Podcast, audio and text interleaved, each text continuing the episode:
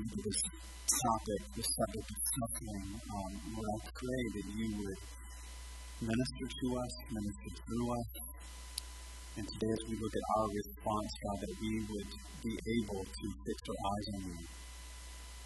Lord, that no matter what we're going through, no matter what we're facing, God, that we would love you.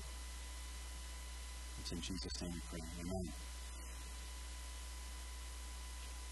It's a cool song that's about trust. If you caught the theme of that song, um, uh, what we had called a theme some time back and about that song. And, and it just so happened it worked out today where I'm talking about trust. And Barry gets this word this morning about praying about trust. And again, that just that encourages me that God is speaking and God is saying some things to our hearts. And so we're continuing this uh, uh, today on the series on suffering looking at the topic of suffering again from a biblical perspective. What is the right response that we should have in the middle of it? Um, week one, we looked at the reality of suffering.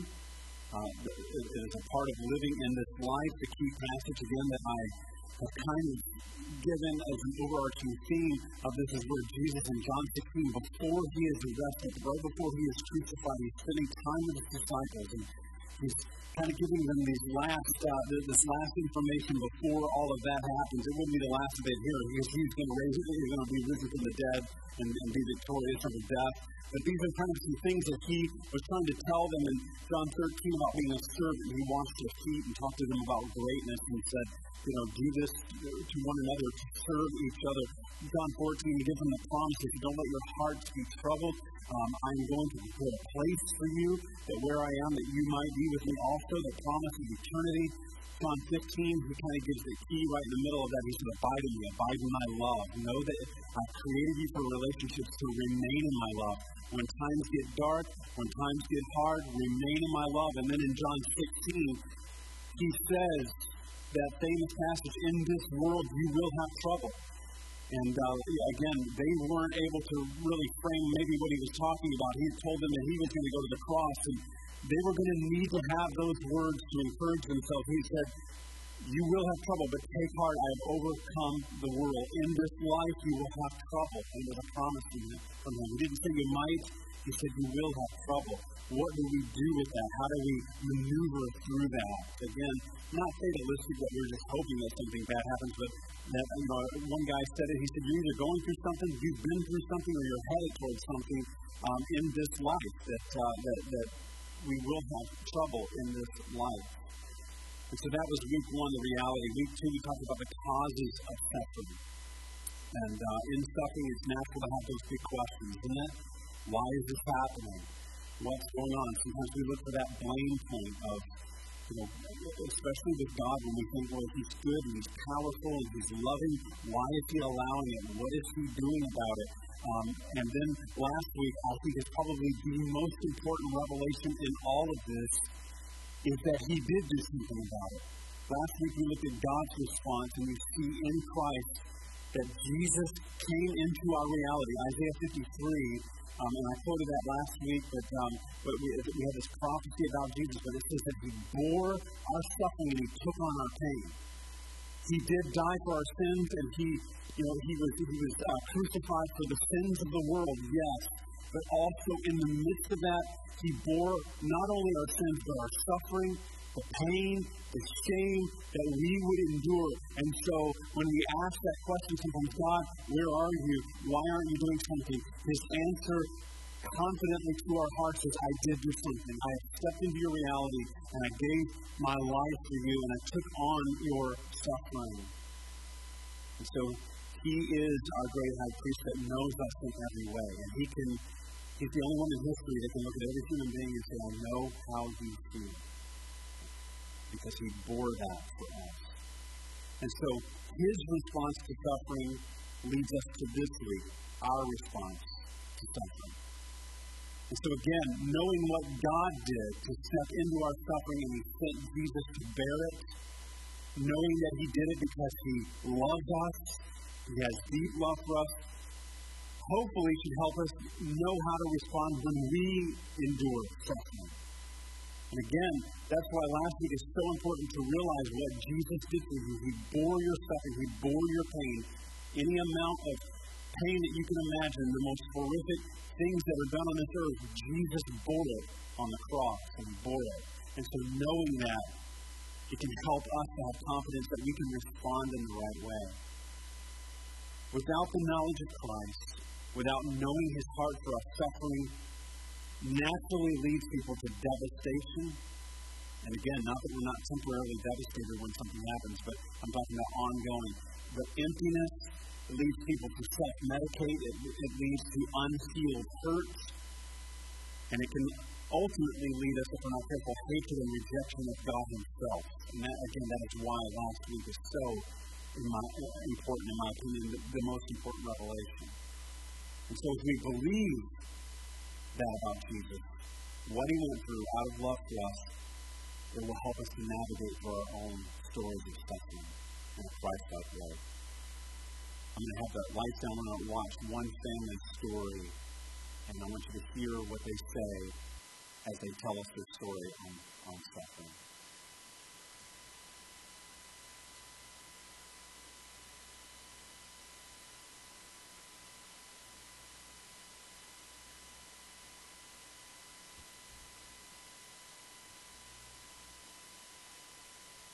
I grew up as a son of missionary probably need to go back just that.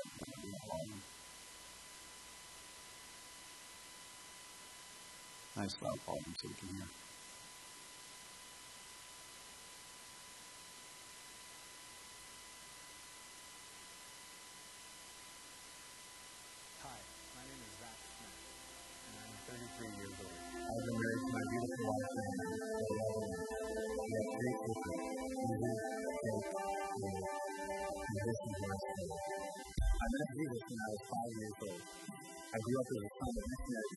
In but I lived for 15 years. I went to college in Arizona where I met my wife. For the next 10 years, we traveled around while I worked in information technology school. We served in our local church, and I attended seminary. I often thought about working in full-time ministry, but no opportunities. I was told about a job here New Spring Church helping with information technology. It was perfect, an IT job at an amazing church. I took the job and started working in October of 2008. For several months, life was very good, and we were very happy.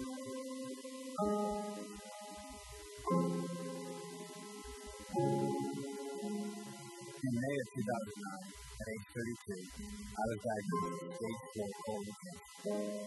Immediately, I had surgery to remove a foot and a half of my large intestine and a lemon-sized tumor. I was told the cancer had spread to my skin and my. Chemotherapy was required. This was all a very sudden shock to me. I had always been very healthy, and I found myself very confused. Why did I have cancer? Had I done something wrong to cause it? Was this a result of many years of spiritual living in the? I was at a church and serving God. Where did I go wrong? Thankfully, the confusion turned to I knew that God had a plan for my life.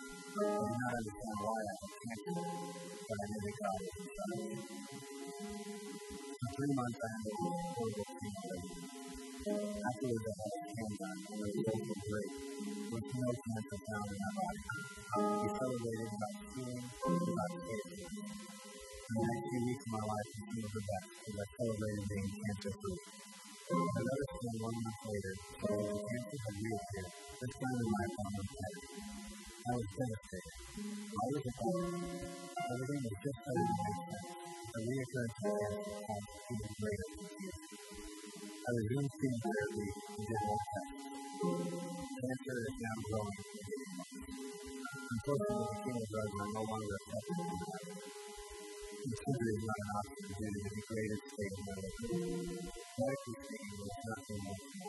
And medically speaking, we're probably going to allow this in 2005.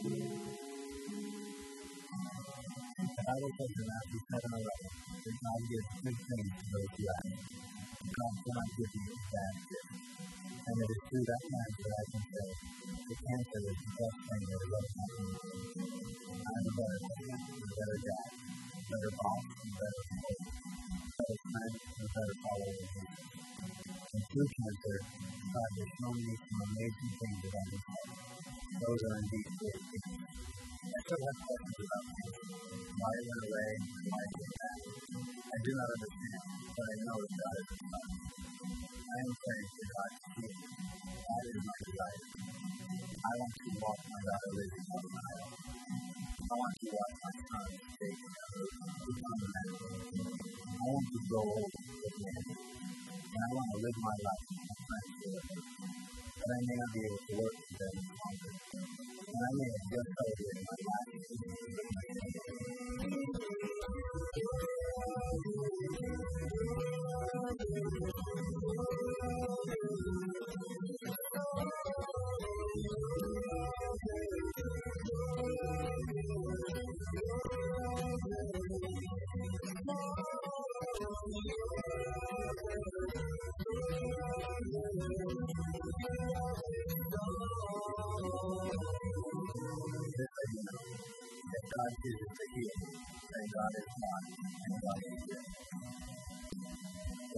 If God chooses not to heal and allows him to die, God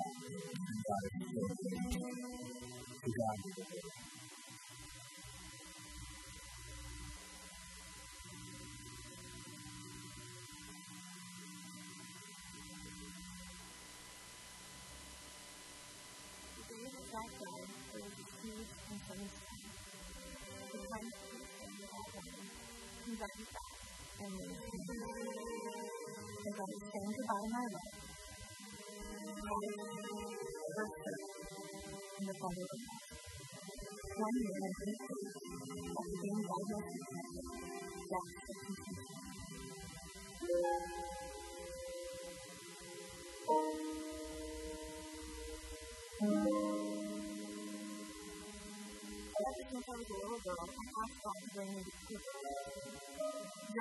in the fall of 1994, and after four years of dating, got married.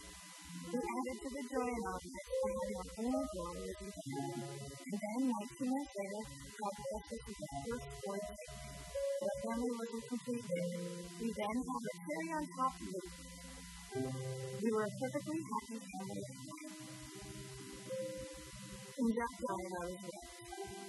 In the instant I my best friend, and my world. My identity in the past 17 years has been so much about surviving Even though he dealt with a year-long battle of cancer, he persevered. And now we're sitting on the We spent the next few months trying to figure out life his is over. The relation is within, not remembering that it is One side of the bed always feels there is no this, and I no longer get to see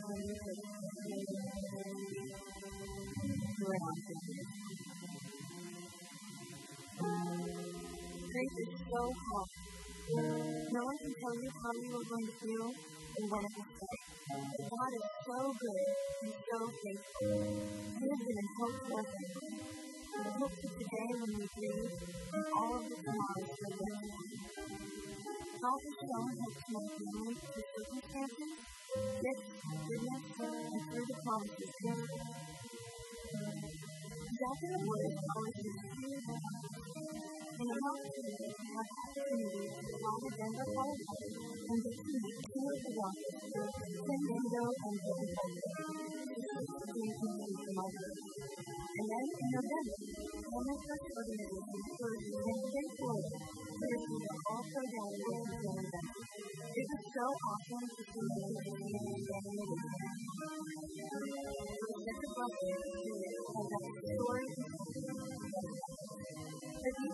even after the incredible experiences God has brought to us and through the love and support that we receive from and friends, God ultimately shows His goodness to His promises.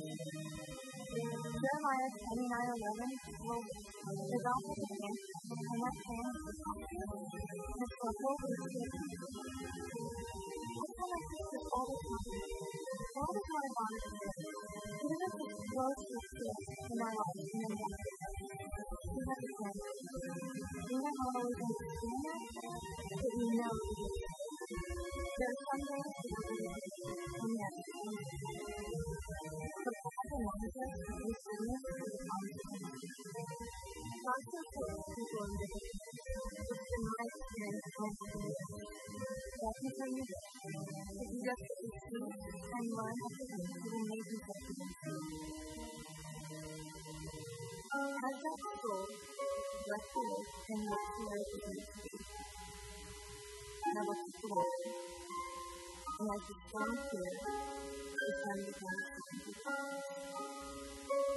Was then I realized who was here.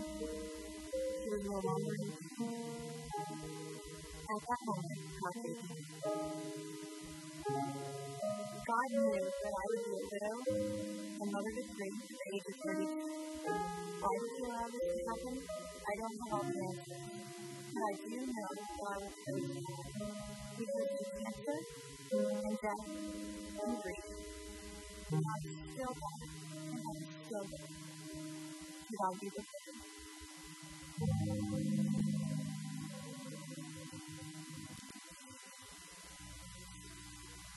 You know, you, you think, how, how do you how do you have a response to that? And we can only say the work of God in our hearts.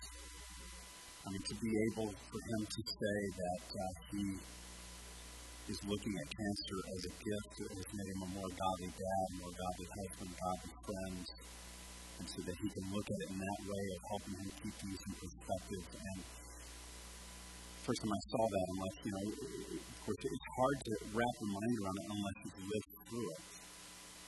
And you see a couple that has really grabbed hold of the message of trust. And you hear that throughout. They trust God no matter what, no matter the outcome, no matter what happens, they just they walk in trust of God. We can have those lights up too, that'd be great. And so the response trust, and because they were convinced by who Jesus is, that this is not just a fairy tale that help us to feel better about ourselves. This is, there's a reality to Christ and what Jesus did for them. They believed him. They put their full confidence in his word. They put their hope and their trust in him completely. That you are who you say you are. If the word is true, then we can trust you. It's powerful because it's in the toughest and darkest times that the authenticity of our faith is put to the test, right? Do we really believe it? Do we only believe it when things, uh, when the things that are happening the way that I want them to? Do we really just trust Him when things are peaceful and at rest and nothing's really wrong? Is that the only time? Or is it real and authentic when we are going through the hardest and the darkest times? I referred to the book Choosing to See by Mary Beth Chapman when they lost their little girl. I mentioned it last week. And Curtis Chapman, who is the, uh, he's a Christian recording artist, and he talked about after that, he said all the songs that I ever wrote about trusting God or God's sovereignty, he said it was, it was at those moments where he said, did, did I really believe, or, or was it just slick lyrics that I was writing that was, or, or did it really matter to me? Did I really believe it? Because he said that's when it was put to the test. And he came on the other side of it and he said, Yes, Jesus is real and it's true. And so, what should our response be in suffering? Again, when, as, I said before, these aren't just easy pat answers or just, you know, buck up and get over it. Um, you heard her journey, the wife's journey there, um, of saying some days it's hard. Some days I have questions, and, and I don't think that we're ever going to have good, definitive, clear answers like we would like to have on this side of eternity. And so these aren't meant to be pat answers, um, but, but the hope and the prayer is that in Christ and through Christ, these are ways that we will be able to process and work out suffering in the right way, in a godly way. Our hope and prayer going into this is that, as, even as Barry said, that God will infuse hope. But not as the world gives hope. Peace, but not as the world gives peace. You know, Paul even calls it peace that passes understanding. An eternal hope. A joy that is unspeakable. We, we can't seem to, you know, frame it, but that it's just, it's there in our hearts.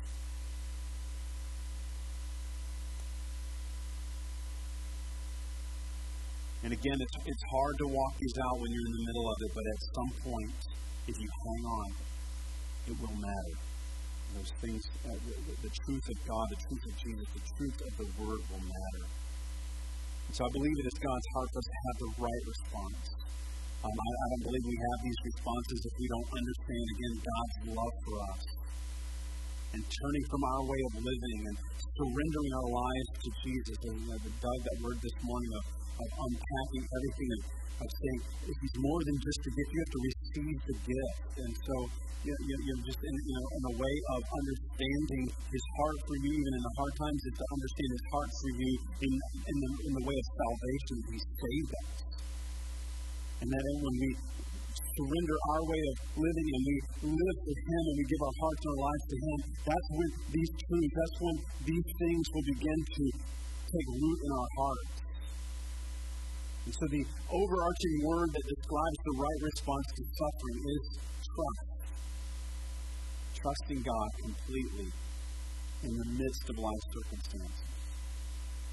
It is faith. Trust and faith go hand in hand. Faith in Him and who He is, and not just faith in faith. Not trying to muster up something, you know, to try to create something, but just in that trust God completely. So we're going to look at uh, some responses. Here's, here's the first one. Let's go to the next slide here. It's relational honesty. Relational honesty. In the video, you hear where they, again, they have the questions. You hear that they have the doubts. Trust and faith does not mean that you eliminate all, all doubts and, and, the, and, and the process and the wrestling and the, the grief that hits you out of nowhere. And so the first way and the right response to suffering is relational honesty. It's trusting that He wants relationship with you. It's trusting that He, you're not just here by accident and you're not just here by chance, but that God has a purpose for you and that He wants relationship with you. That we were created to walk in a relationship with Christ. Not simply just to be better human beings on the earth, we're created to be loved by God and to love Him. Again, before Jesus goes to the cross, John 15, and you know, just you could just live in that chapter for a while where he's saying, "Remain in me, remain in my love." All of that, all of that, all of the talk that he's giving there is this is a relationship. Don't forget that. Remain in my love. When things get hard, that's why John 16, in this world you will have trouble, but take heart. You can't take heart if you don't understand John 15 that I created, I love you, remain in my love. It's going to be hard. You will still have questions, but remain in my love. Remain in relationship with me.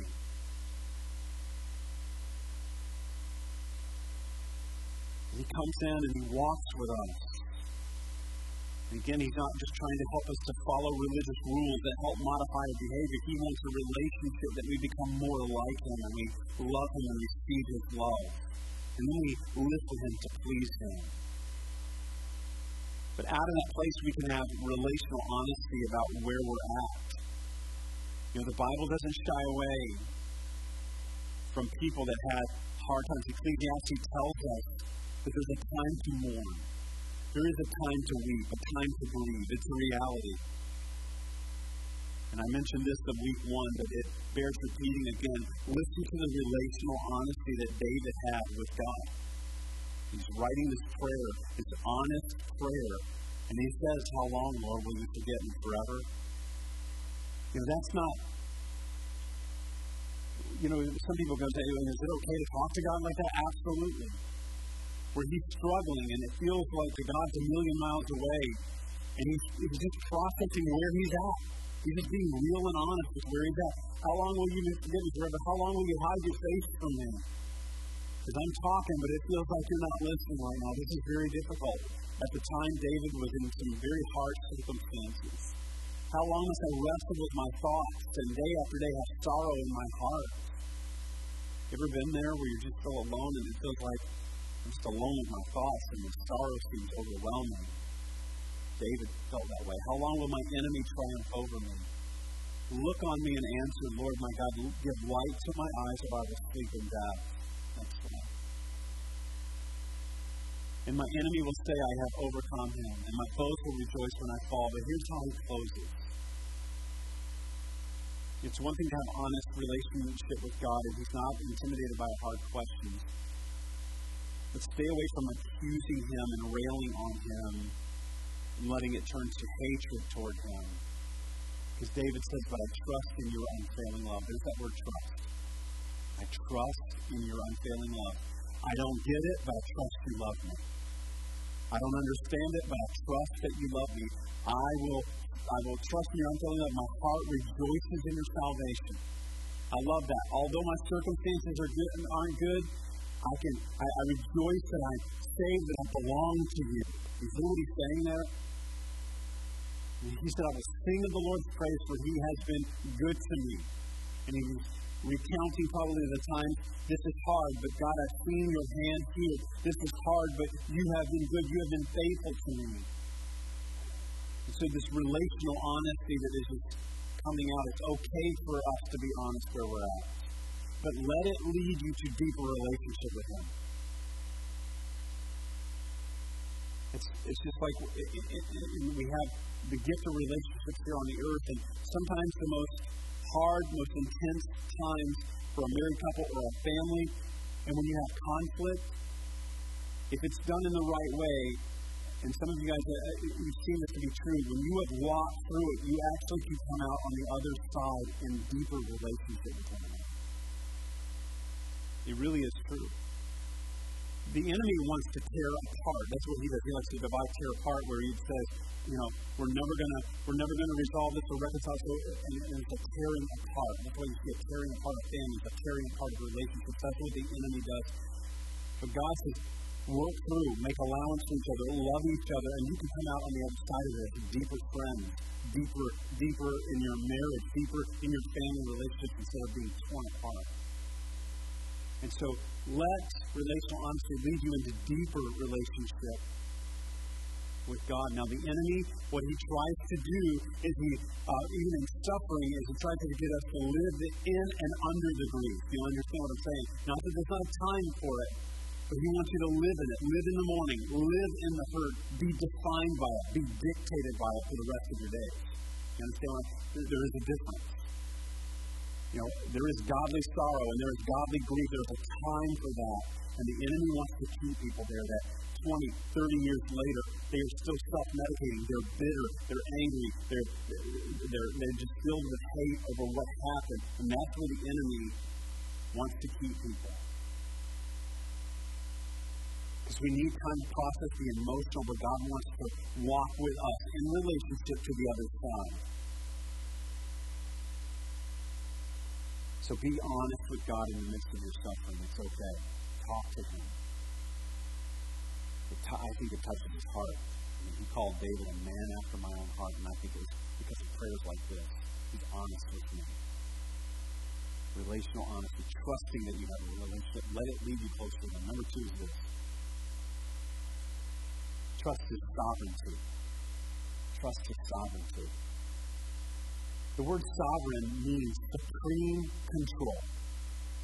Supreme control. It's, it's absolute control, not part, it's absolute control.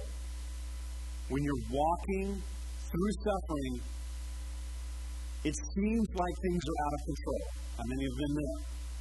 Doesn't it? It seems like things are chaotic, that there's no there's nothing controlling this. It seems out of control. It's hard to believe and trust that God is in control, but we can take heart, we can trust Him because He is, even when we don't see it. He is in control and He's got everything in His hand. And I know that can sound so religious and so pat, but I, I'm telling you, He has it all in His hand, and He's in control of it all. And we can trust His sovereignty. Isaiah 55, one of my favorite passages. Seek the Lord while He may be found, verse 6. Call unto Him while He is near. There's relational um, honesty there. Let the wicked forsake their ways and the unrighteous their thoughts. Let them turn to the Lord, and He will have mercy on them, and to our God, for He will freely pardon. Verse 8, kind of this idea of sovereignty. For my thoughts are not your thoughts, neither are your ways my ways, declare the Lord. That's just something we have to, in His sovereignty, we do not have the depth of God's knowledge tapped into we see, uh, we only see a part. And he tells us, My thoughts are not your thoughts, my ways are not your ways. Verse 9, As the heavens are higher than the earth, so are my ways higher than your ways, and my thoughts higher than your thoughts. And so he's saying, I know it's hard, but I am in control. I don't do things the way you think that I should do them. Um, he is not under our control. We do not, we do not tell God what to do. He is supremely in control and sovereign. And I don't know about you, but as I've gotten more and more of that revelation, it gives me peace, even when I'm going through hard things. That God, my, my ways are not your ways, and, and, and you're, you're, you're, high, you're higher than me. Your thoughts, you are more pure than me, and you see the big picture. I only see a part of the picture, and that gives me peace that you are in control. It's childlike faith, really. And that's why Jesus said, unless you understand and become like children, it's hard to understand the kingdom. You know, when you are going somewhere with your kids and you know, and you tell them now they're excited about getting there, and they'll ask you, Are we there yet? questions. Just like we might ask God, Are we there yet? Am I done with this yet? But you know, if you tell a kid that we are going here, they get in the back seat. They're not back there normally stressed out about, Are you sure we're going there? I just don't know about that. You know, they're, I mean, they're excited. You told them, and they'll say, Are we there yet? But there is not stress about getting there or the, the logistics. They ride and they're like, mom and dad are driving the car and we're going and um, we're going to get there. Even though they they don't see all the details, and that is like, and then that's childlike faith is God. Help me to understand that I am with you. I'm coming along with you. That you are driving the car, and I've said this before. Those bumper stickers said, "If God is your co-pilot, I don't want to be on that plane." It means you're flying and he's not. That's a dangerous situation. He's in control. He's, he's taking us, and that we can say, you know, instead of, you know, in his ear, turn right. I think you should turn, I think turn right. You should turn left. You should, you should go this way. As we rest and say, God, you are in control. You are sovereign. You are high. It gives us great peace. so if we get this right perspective, we can walk in his peace. And in a world that seems out of control, we can honestly say, I know God is in control. When we started this series out, uh, most of you were here. Tim and Allie Trillhorst shared their story about losing their four month old daughter. And we interviewed them, and if you weren't here, it's a very touching, it's a sad story, but it's a redemptive story. And she said something that was so pointed um, in there when she was having, you know, you have those natural questions she said, I finally came to this realization one day that I am not God. I'm not, I'm not God. And it was a powerful revelation for her actually begin to give her peace. We aren't God, and there's no way we can know His ways fully and completely. If we think we can, we will be disheartened. He does show us some things, but we don't know all things. We're told in the Bible again, we see in part. We see a part of the picture. One of Steven Curtis Chapman's songs is God is God and I am not. I can only see a part of the picture he's painting. God is God and I am man, so I'll never understand that God is God. And it's this song of sovereignty. We don't see the whole picture. If we did, it wouldn't take faith and trust, right? We could see the whole picture. We would never have to trust Him for anything. We aren't God and we aren't to presume so much as to tell Him what He should or shouldn't do. We can trust His sovereignty again, knowing that He has endured everything that we have. He knows our suffering and He knows our pain. And because He is sovereign, the absolute best prayer that we can pray in all situations is what Jesus taught us to pray. What did he say when the disciples teach us to pray? Again, it was more than us just doing it in a service, our Father who art in heaven, and we just kind of do that. He's teaching us something in the prayer, and one of the lessons that he teaches is that we can confidently say, Your kingdom come and your will be done on earth as it is in heaven, Lord, I trust you. And so we can pray his will in every situation. God, your will be done. on earth as it is in heaven. I trust you completely. It is the prayer of faith. Trust his sovereignty. Number three. Let's go to the next one. We can trust his goodness and his faithfulness. Again, it's hard to see his goodness and his faithfulness in the midst of suffering when things aren't going the way we thought they would or should. And we ask those questions Is he really good? Is he really faithful? We get into trouble when we define what his goodness and faithfulness is, what, what it should be in a certain situation. Again, this is high with his sovereignty. We get disillusioned when we think that we know what the answer should be. Well, I, God, I, I know what the answer should be. I'm asking for you to do this, and so you should do this. Now, again, that doesn't mean, you know, well, you know, some people might stop me and go, well, that sounds like que sera, sera, whatever will be, will be. Don't pray. That's not, that's not what I'm saying. We're told to pray and speak up, and we can ask as children, Lord, I want you to intervene. I'm asking that you do this, but ultimately I trust you in whatever happens. Just take the disciples, for example. Jesus would talk about suffering, dying on the cross, and they weren't, they couldn't even process it. I mean, Peter, you have Peter rebuking Jesus. If you're wondering if that's a good idea, it's not. Remember, Jesus said the Son of, Son of Man must go and be betrayed to sinners. And, and Peter says, you know, he, he just kind of, you can see him putting his arm around the Lord and said, you know, you, surely you're not going to die. You're not going to do that. What is Peter saying? This doesn't work out for us. We have a plan for your life if you'll listen to us, Jesus. We think you should do this. We think you should take over. We think, and we want to be on your team, the winning team, when you decide to establish a kingdom here. And Jesus was establishing his kingdom in a different way. And ultimately, when he comes back, now that will be the time where his enemies will be put under his feet. We know that that is going to happen. But this wasn't working. And what, is, what does Jesus say to him? He says, Get behind me, Satan, for you have the interest of man and not of God. And I'm like, whoa, you know, a few verses before, he told Peter, you are the rock. And he went from like three verses later to being the devil. I mean, that, that's, a, that's a pretty drastic jump there. But he did not have the interest of God, the heart and the mind of God in the situation. He thought he had the plan. It's not God's will for you to be crucified. Jesus, it doesn't work for us. And so Jesus can talk about suffering and and, and you know, they would say, well, he didn't actually mean actually dying, really? You're the king, the Messiah. You will take over. We'll be on your team.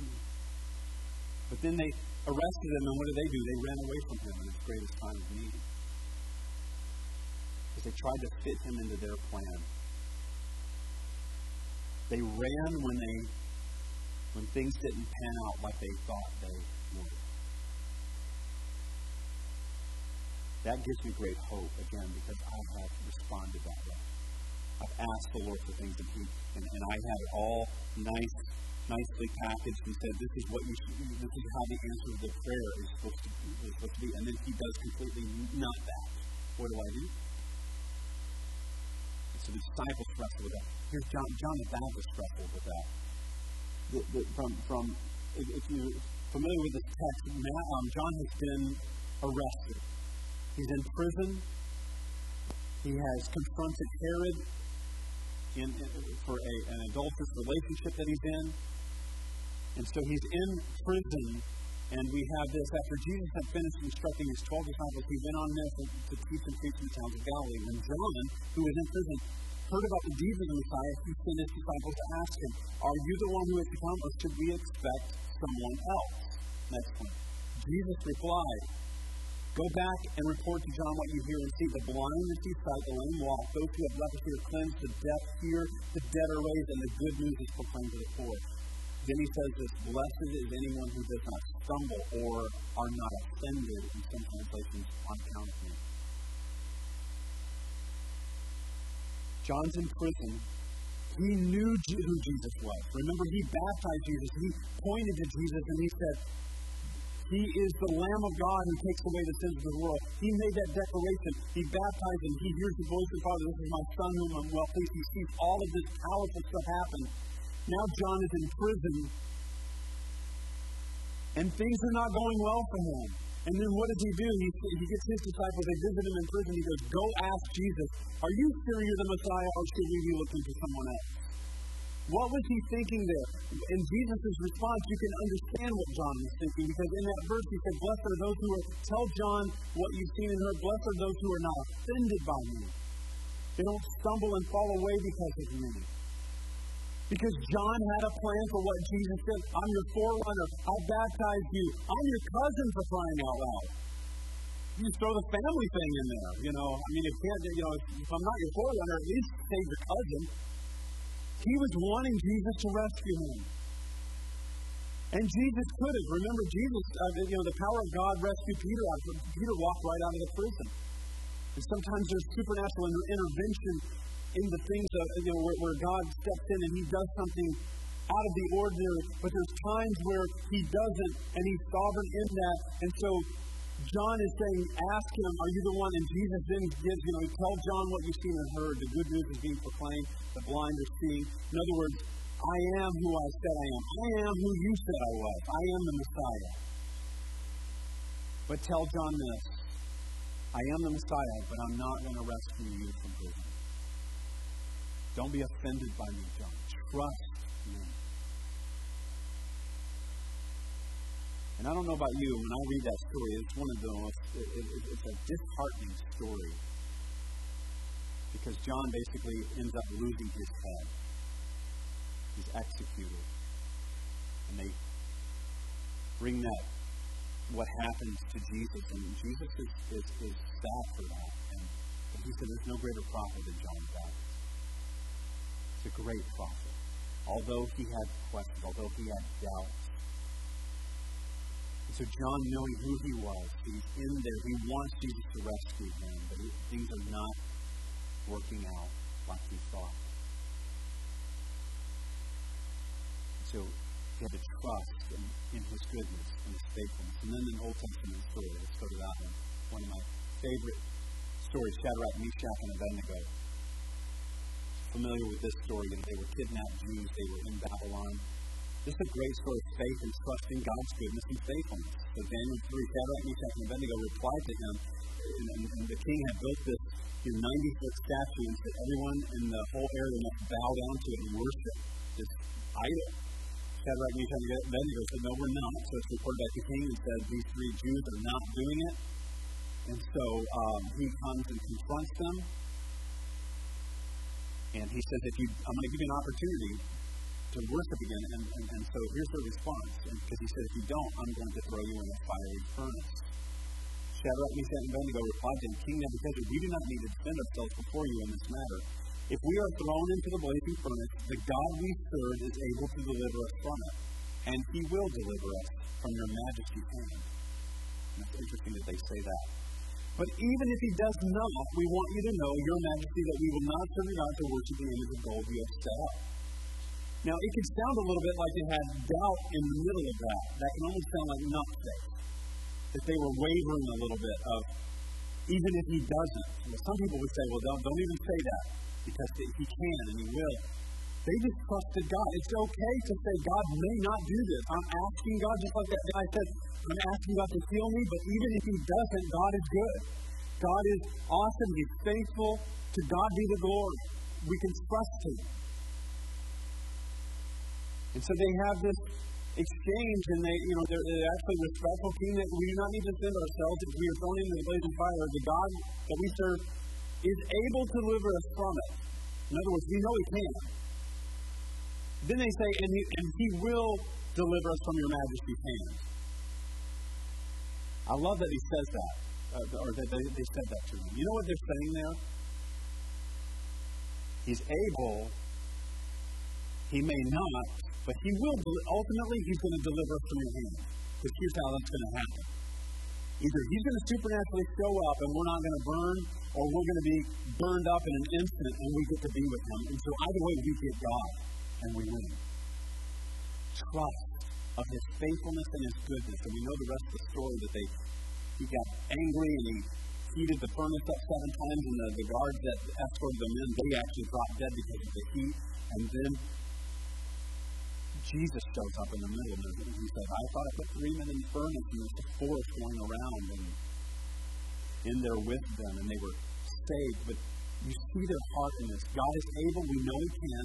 Even if He doesn't, we're going to fix our eyes on Him because He's faithful and good. If we live, He's faithful and good. If we die, He's faithful and good. Whatever the outcome, we win. When we trust God's goodness and faithfulness, we see in the midst of whatever happens that He is good all the time and that He is there. So ultimately, He's the answer. Escape from our circumstances isn't the answer. If that is the only answer that we hold on to, that's again where we get disillusioned and we get disheartened. Healing from your sickness isn't the answer. He is the answer. When you get Him, He is the answer. We can ask for those things. We can trust Him, and sometimes He does intervene, and sometimes He does remove sickness, and He can do miracles. And we serve a miracle working God. I, I, I don't want to diminish that. He did it before, He can still do it today. But even if He doesn't, He's still God. He's still good, He's still faithful, and ultimately we get Him in the end. We get Him in eternity because that is, that is what it's all about. And then the last two I'm going to hit on quickly here. Number four is that we can trust that He's working in the midst of our suffering. I'm not going to spend a lot of time here because this is actually next week. When we belong to Jesus, nothing that we endure or go through is wasted. God can redeem anything. He can redeem any situation that seems lost. He can redeem any situation that seems hopeless. We will talk about that next week. Number five. So I'm going to close. We can trust in eternity. We trust in eternity. That God has a plan for us eternally, not just on this earth, not just in this life. Paul told us, Colossians, that he said set your hearts and your minds on eternal things, not just the temporary yes, there's a plan and purpose for you here. You wouldn't be here if God didn't want you to be here. You are on this earth in this time, in this season, because God has a plan for you. But God's plan for you is not limited just to this earth. When He created you, He had you eternally in mind. He didn't see you within the framework of 80, 85, 90, 95 years, however long we get to live this life, whatever it is. He, God does not see you from that to that. That's, that's not how He sees you and me. He said, I mean, first of all, He knew us from the foundations of the earth. He knew you were going to be here. He knew He was going to create you as He was forming the world way back then. And so he sees you from time, eternity past to eternity future. He has a plan for you. He has things for you to do in heaven. We don't get to heaven and play harps and ride around on clouds. As fun as that might sound to some. It's a kingdom. We will do work. There will be jobs. There will be the most fulfilling work because remember, the curse in, in, in Genesis was not to do work. They were supposed to work the garden, right? They were doing stuff. They weren't just laying around and doing nothing. They were working the garden. The curse was that now it will be, it will, the work will be, it will be wearisome and there will be toil and sweat to the work and it will, but there is a redemptive side to work and the things that we do. We are created to work in God's kingdom and we will be in heaven and we will work with each other and around each other. We, we're going to know each other. And I don't know if we're going to get to work beside each other. I don't know how that's going to work out. But God sees you eternally. He doesn't see you just in this life. And that's why when we're in this life and we're going through things and we're saying, God, you know, and what, where are you and what are you doing? The thing is, is we have, we have grabbed hold of this life so tightly that when this life ebbs away or there's suffering in this life, God is trying to say, it's just temporary. It's just that much of your life. hold on because there is a great eternal weight of glory that is coming that far outweighs anything that you would endure in this life. So we can trust in eternity. All the things that are told to us uh, about eternity, to have eternal promises. When Paul he had this glimpse of the third heaven, and he in 2 Corinthians 12, he said, you know, it was too marvelous for me to even describe. That's why in Philippians 1, he's saying, I'm torn between two places. I want to be there, but for your sakes, I'm here. There's a plan purpose for me here, but you guys are nice and all, but I'm hoping to get there pretty soon. And I can't wait till you guys come with me. We can trust in eternity. Because of Jesus, no matter what we endure, it's temporary. And He's preparing a place. What He said, He's preparing a place. He promised it to us. He's preparing a place for us. That those who belong to Him get to be with Him forever. John 14, that where I am, you may be also. I want you to be with me here forever, for eternity. You can trust me in that. And again, not just to see through the lens of this life. And, we as believers, I, I'm as guilty as anyone. We hold on to this life sometimes way too tightly. And when maybe somebody is enduring a long term illness and they're at the point of death, and sometimes we get so wrapped up into getting them physically healed. And God is saying, I've got a job for them up here. They're getting ready to go from this to completely healed, never to be sick again, working in my kingdom, filled with such joy that you can never know. Stop trying to pray them back into this earth. I love them, and I'm going to heal them like you would never believe. Because even if I do heal them, they're going to end up dying of something. Our healing here is temporary, our healing there is eternal.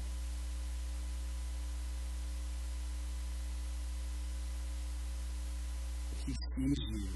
He sees me in the span of thousands upon thousands upon thousands of years. We're lucky if we have a five year goal, a five year plan for our lives. And some of us have a hard time because we're just stuck in the here and now. And what, you know, we don't really know what we're going to do tomorrow. God says, I, I know what you're going to be doing in, in 100,000 years from now. Because I've got a plan for you then trust in eternity that you're going to be there. Going to close with this. Um, a friend of mine from high school, um, he, became a pastor. This guy was like the consummate pastor. He, he was a pastor in high school. I mean, he, he got his he got his credentials for the Church of God when he was 16. I mean, you know, I'm thinking, you know, at 16, I, I that was not what I was thinking. You know, I'm, I'm playing sports and wondering what girls like me, and uh, that was. And this guy was just, he, he lived his faith. He was a very authentic guy. I, we were in youth group together. He was a, a year ahead of me in school. And uh, just lovable, a very faithful man. We ended up going to college together. And, you know, this guy was just on the track to be, you know, you know he was going to pastor. And he, um, you know, went to seminary, became a pastor. He's been pastoring. About a week and a half ago, he went to be with Jesus. About a year and a half ago, he uh, and his family had no prior health problems, and he and his family were on vacation in, uh, I think it was Arizona, and uh, some, was having some some symptoms and went and got checked. They sent him home from vacation, and uh, he had cancer. Had no idea. And so he went through the treatments, and actually last year, um, two, think it was 2013, he, um, yeah, about a year and a half ago, he was clean bill of health, cancer free. And then it came back with a vengeance. And, uh, and, and through that, we were, we were friends with him on Facebook and just through that. Now, this is a guy, again, he believed God could heal him. He believed in the power of prayer and healing. This guy had lots of people. He influenced a lot of people. Um, he was, you know, it was, he was a bishop in the Church of God that we grew up in, um, and he had lots of people praying for his healing, believing for his healing. And just through it, just to see some of the uh, his journey that he would write on Facebook, he was such trust in God. Very, very, you know, I mean, just very encouraging. You know, here's he, he's going through this, and, and we just you read some of stuff, and just ministering because he's just so trusting God. The night he died, his wife wrote on his Facebook page, and here's what she wrote. I wanted to read this to you. So his, he's got a 16 um, year old, 14 year old daughter, two daughters. They were by his side. And here's his wife, Ginger. She actually spoke at his funeral. Um, very godly. Uh, she's a great, great gal. Here's what she wrote Live fearlessly. Isaiah 41:10. That is what was on the front of the T-shirt Jeremy was wearing last night as he as his journey ended here on this earth. So this is the next month. That is how he lived, and that is how he passed, surrounded by his family, peacefully from this life into eternity, fearless. Just because this is not the answer we had hoped and believed for does not mean God did not hear your prayers or see your faith. It simply means that his ways are higher than ours, and we must continue to trust him without borders. While the girls and I obviously will miss him supremely and concede we do not clearly see God's plan, we reaffirm that we will not be shaken. We pray the same for you. The back of the shirt quoted the verse, which is a message to all, all of us today. Fear not, for I am with you. Be not dismayed, for I am your God. I will strengthen you. Yes, I will help you, and I will uphold you with my righteous right hand.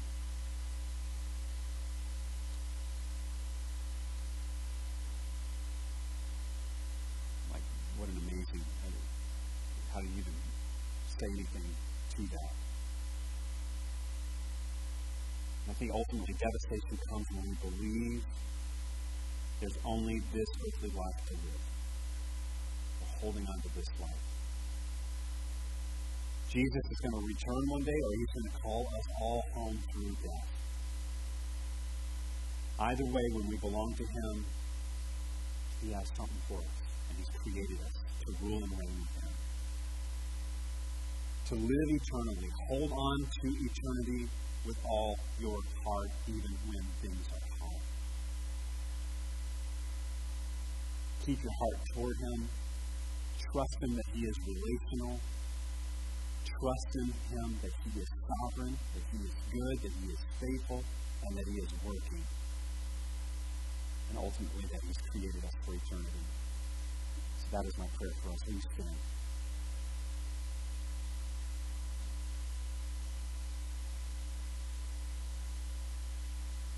God, I know that the hearts of all of us is that we would have the right response when we are walking through hard times and hard seasons. And Lord, I pray today again that uh, this would not be received in such a way that as just spiritual pat answers, but it is really not. But it's, it is really trusting in your word and in trusting who you are. That God, you created us for relationship that you love us and that we would respond in such a way that you love us and really believe that every day. God, also that we would trust that you are sovereign, that you're, in, you're supremely in control of all things. God, I pray that we would be able to trust you, that you are good and you are faithful. Or through the circumstances, whether we get the answer or not, that you are good, you are God, and we can trust you. Lord, I pray that also we would trust, Lord, even as we'll look at next, next week, that you are working in the midst of it, that you redeem our suffering and how you do that.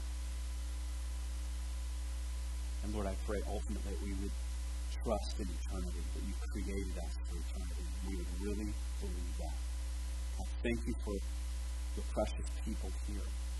And I do pray, God, again today, Lord, for anyone who is going through something right now, or whether it be, God, again, physical, financial, emotional, mental, spiritual, or maybe they have a loved one who is going through something and it's heavy.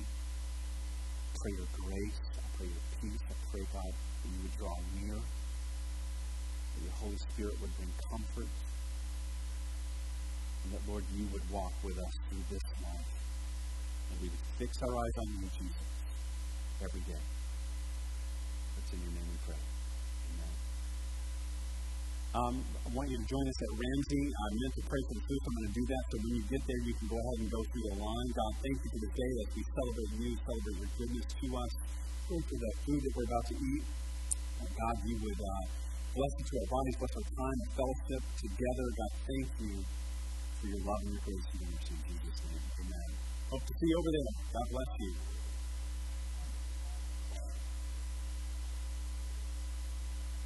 Very slippery in the parking lot. Be very careful as you're walking through the parking lot over there.